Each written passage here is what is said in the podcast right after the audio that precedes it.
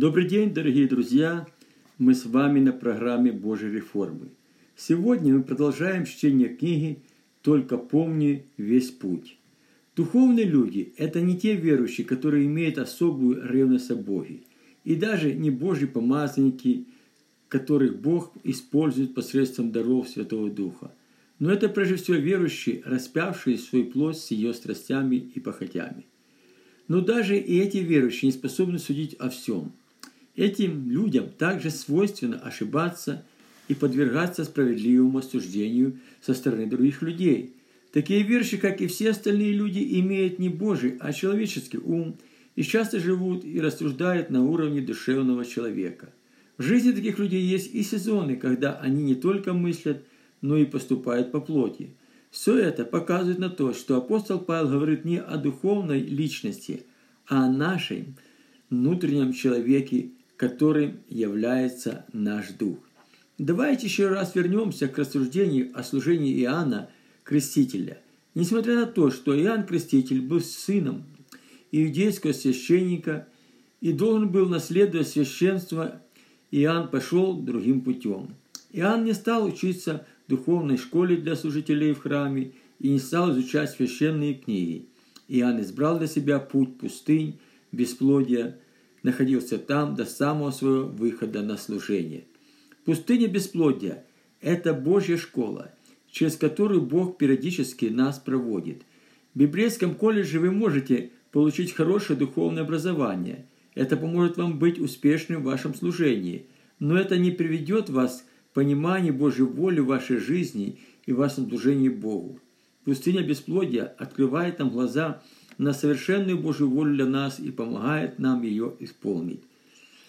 30 лет твоей жизни Иоанн Креститель провел в пустынях бесплодия. В это время он находился в близком общении с Богом и познавал Божью волю для себя. Благодаря этому Иоанн Креститель за очень короткий срок своего служения выполнил великую миссию, порученную ему Богом. Что-то похожее происходило и в жизни Моисея, пророка Есея и многих других Божьих помазанников. Чтобы наше служение было успешным и проходило в соответствии с Божьей волей, мы должны пройти через длительный процесс подготовки к служению. Это не всегда нам будет нравиться, но если мы до конца доверимся Богу, Бог явит в нашей жизни свою славу. За короткий период времени нашего служения Бог сделает такую работу, о которой мы с вами никогда и не мечтали – а тому, кто действующий в нас силой, может сделать несравненно больше всего, чего мы просим или о чем помышляем, тому слава в церкви, во Христе Иисусе, во все роды от века до века. Аминь. Ефесянам 3, 20, 21. Когда миссия Иоанна Крестителя подошла к концу, на арене появился Иисус Христос, Сын Божий. Противоположность Иоанну Иисус Христос не проводил свою жизнь в пустынях, он жил со своими земными родителями и находился в послушании у них. Но когда пришло время ему выйти на служение, Иисус Христос принял крещение от Иоанна и был исполнен Святого Духа. Дух Божий повел его в пустыню для искушения от дьявола. Можно увидеть существенную разницу между пустыней Иоанна Крестителя и пустыней Иисуса Христа. Иоанн Креститель проповедовал людям о исправлении их путей – призывал евреев приготовить путь к приходу Господу. Это был переходной период между служением буквы закона и служением Божьей благодати. Пустыня же Иисуса Христа носила совсем иной характер. В этой пустыне дьявол искушал Иисуса Христа земными благословениями. Иисус Христос стоял пред выбором между Божьим и человеческими желаниями.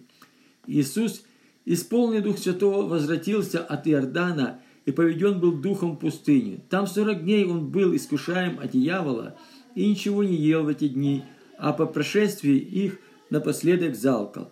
И сказал ему дьявол, если ты сын Божий, то вели этому камню сделаться хлебом. Иисус сказал ему в ответ, написано, что не хлебом одним будет жить человек, но всяким словом Божьим. И возлияя его на высокую гору, дьявол показал ему все царства вселенной во мгновение времени. И сказал ему дьявол, Тебе дам власть над всеми этими царствами и славу их, ибо она предана мне, и я кому хочу даю ее. Итак, если ты поклонишься мне, то все будет твое. Иисус сказал ему в ответ, «Отойди от меня, сатана». Написано, Господу Богу твоему поклоняйся и Ему одному служи. И повел его в Иерусалим, и поставил его на крыле храма, и сказал ему, «Если ты Сын Божий, бросься отсюда вниз, ибо написано, ангелом своим заповедает о тебе, сохрани тебя, и на руках понесу тебя, да не прикнешься камень ногою твоею». Иисус сказал ему ответ, сказано, «Не искушай Господа Бога твоего». Луки 4, 1, 13. Вначале Иисус Христос был исполнен силой Святого Духа, а затем Бог повел его в пустыню для искушения от дьявола. Вначале дьявол предложил Иисусу Христу поставить на первый план заботу о благополучии его жизни.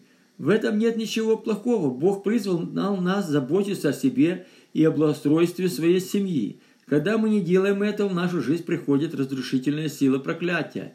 Но если посмотреть на предложение дьявола с позиции Нагорной проповеди, Иисус Христос вырисовывался совсем другая картина.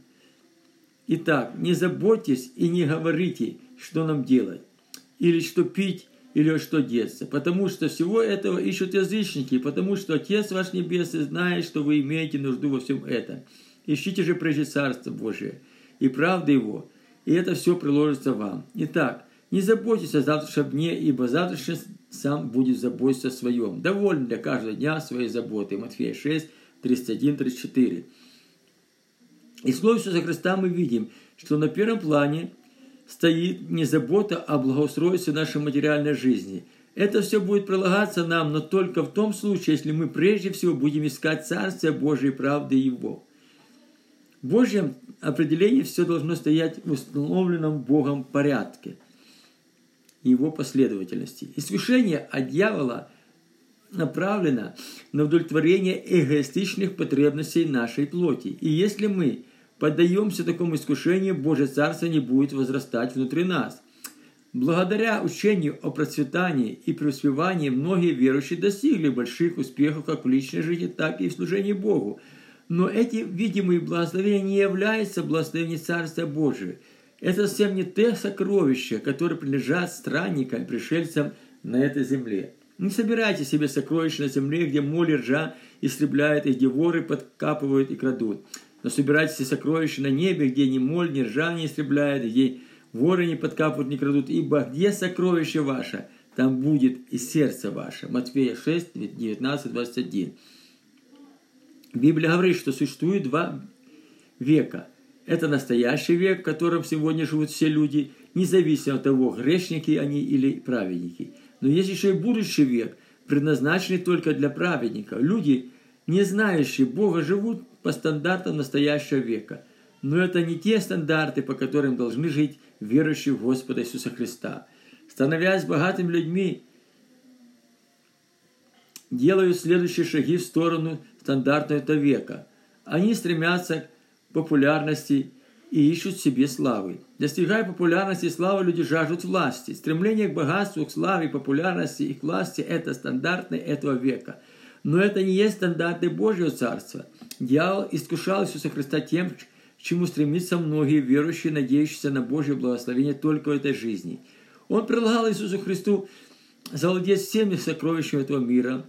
Но когда Иисус Христос отверг это, дьявол попытался поднять его – на человеческие высоты, но и это предложение Сын Божий отверг с презрения. Следующее искушение, предложенное дьяволом Иисусу Христу, являлось более тонким обольщением. Такое искушение иногда попадает в верующие, имеющие большую ревность о Боге.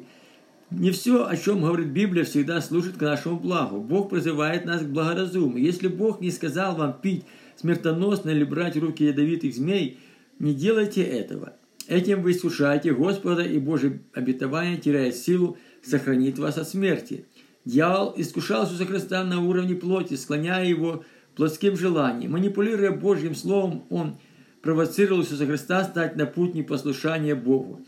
Но Иисус Христос отвечал ему Божьими словами, в котором заключалась Божья воля для него. Бог не против того, чтобы верующие процветали и преуспевали – если земные благословения приходят к нам от Бога и служат для Божьего Царства, это не противоречит Божьей воле. Но Бог не благословит к нам, когда мы живем по образу этого века, хотя и не препятствует нам приобретать благословения на уровне плоти. Жизненные благословения придут к нам. Мы станем богатыми, процветающими и во всем преуспевающими верующими. Признание, уважение и слава людей станет нашим достоянием. Возможно, придет успех и в нашем служении Богу, и Бог будет использовать нас в силе Святого Духа. Но, мне, пройдя испыт... Но не пройдя испытания пустыни на верность Божьим желаниям, мы не достигнем самого главного. Наш дух будет слабым и неспособным для противостояния дьяволу в нашей повседневной жизни. Желания плоти будут господствовать над нами и повергать нас в различные согрешения. Это разрушит наше служение, и мы не сможем продолжать служить Богу на Его условиях. И возвратился Иисус в стиле Духа Галилею, и разнеслась молва о нем по всей окрестной стране. Он учил в синагогах и от всех был прославляем. И пришел в Назарет, где был воспитан, и вошел по обыкновению своему в день субботний в синагогу и стал читать. Ему подали книгу пророка Исаии, и он, раскрыв книгу, нашел место, где было написано «Дух Господень на мне, ибо Он помазал меня благовествовать нищим и послал меня исцелять сокрушенных сердцем, проповедовать пленным освобождение, слепым прозрение, отпустить измученных на свободу, проповедовать лето Господне благоприятное». И закрыл книгу, и отдал служителю, сел, и глаза всех в синагоге были устремлены на него. Луки 4, 14, 20. Иисус Христос дал нам пример, чтобы мы с вами шли по Его следам. При тем, как войти, выйти на служение, последователи Иисуса Христа проходили через пустыню искушения от дьявола. И это хорошо видно на примере апостола Павла, который во всем старался подражать Господу Иисусу Христу. Апостол Павел является для нас примером. Да и сам Павел говорит, что мы с вами подражали ему во всем, в чем он сам подражает Иисусу Христу. Давайте же посмотрим, в чем апостол Павел подражал Иисусу Христу. Это может, поможет нам усвоить новый духовный порядок в нашем служении Богу и станет более успешным. И наше служение Богу станет более успешным. Я каждый день умираю, свидетельствую том похвалою вашей, братья, которые я имею во Христе Иисусе Господе нашем. 1 Коринфянам 15.31. Я думаю, мы все понимаем, что говоря так, апостол Павел не имел в виду физическую смерть. Никто из людей не может умирать каждый день. Смерть приходит в жизнь на нашу только один раз. Невольно возникает вопрос, о какой же смерти говорит апостол Павел? Ответ это мы находим в послании апостола Павла к Колоссянам. Итак, умертвите земные члены ваши, блуд, нечистоту, страсть, злую похоть и любостяжание, которое есть и служение, за которых гнев Божий грядет на сыновь противления. Колоссянам 3, 5, 6. Несмотря на то, что верой в Иисуса Христа мы получили освобождение от власти греха, грех нас постоянно преследует, желая снова взять власть над нами. Иногда некоторые из нас попадают в греховные капканы и снова начинают грешить. Причиной этого является Адама природа греха нашего тела, постоянно противящаяся нашему духу. И это хорошо видно на примере апостола Павла, который сам не один раз приходил через искушение от греха во плоти. Ибо знаю, что не живет во мне, то есть в плоти моей доброе, потому что желание доброго есть во мне, но того не делать, чтобы, не нахожу, чтобы сделать. Этого не нахожу. Доброго, которого хочу, не делаю, а злое, которое не хочу, делаю. Если же делаю то, чего не хочу, уже не я делаю, но то живущий во мне грех. Итак, нахожу закон, что он, когда хочу делать доброе, прижет мне зло. Ибо по внутреннему человеку нахожу удовлетворение в законе Божьем, но в членах моих вижу иной закон, противоборствующий закону ума моего и делающий меня пленником закона греховного, находящего в членах моих. Бедный человек, кто избавит меня от этого тела смерти. Благодарю Бога моего Иисусом Христом, Господом нашим, и так тот же самый я умом моим служу закону Божьему, а плотью закону греху. Римлянам 7, 18, 25. Послание к римлянам апостол Павел затрагивает вопрос о двух законах. Эти два закона совершенно по-разному воздействуют на нас. Первый закон – это закон греха и смерти. Под властью этого закона находится наша греховная природа тела. Всякий закон требует ему подчинения. Поэтому и не удивительно, что наша плоть постоянно противится нашему духу, который придерживается Божьего закона. Павел говорит, что один и тот же человек может одновременно служить двум законам. Умом может служить Божьему закону, а плотью – закону греха. Закон, живущий в нашем теле, делает нас пленниками и рабами греха. А Божий закон – это закон Духа жизни. Он освобождает нас от закона греха и смерти. Когда мы подчиняем свой ум Божьему закону, наш дух начинает животворить в нашей плоти, и наша плоть теряет силу противиться Божьему закону. Итак, нет никакого осуждения тем, которые во Христе Иисусе живут не по плоти, а по духу, потому что закон Духа жизни во Христе Иисусе освободил меня от закона греха и смерти. Ибо живущий по плоти о плоском помышляет, а живущий по духу о духовном. Помышления плоские – суть смерть, а помышления духовные – жизнь и мир. Потому что плоские помышления – суть вражда против Бога. Ибо закону Божию не покоряются, да и не могут. Поэтому живущие по плоти Богу угодить не могут. А если Христос вас, то дело мертво для греха, а дух жив для праведности. Итак, братья, мы не должны жить к плоти, чтобы жить по плоти. Ибо если будете, живете по плоти, то умрете, а если духом умышляете дел плоские, то живы будете. Римлянам 8, 1, 2, 5, 8, 10, 13. И слово апостола Павла мы видим, что плоские дела мы умышляем своим духом. Для этого нам не только надо жить по духу, но и надо по духу поступать. Это может достигнуть, освободившись от различных жизненных преград, стоящих на пути к жизни по духу, вооружившись Божьими обетованиями и неотступно их держаться.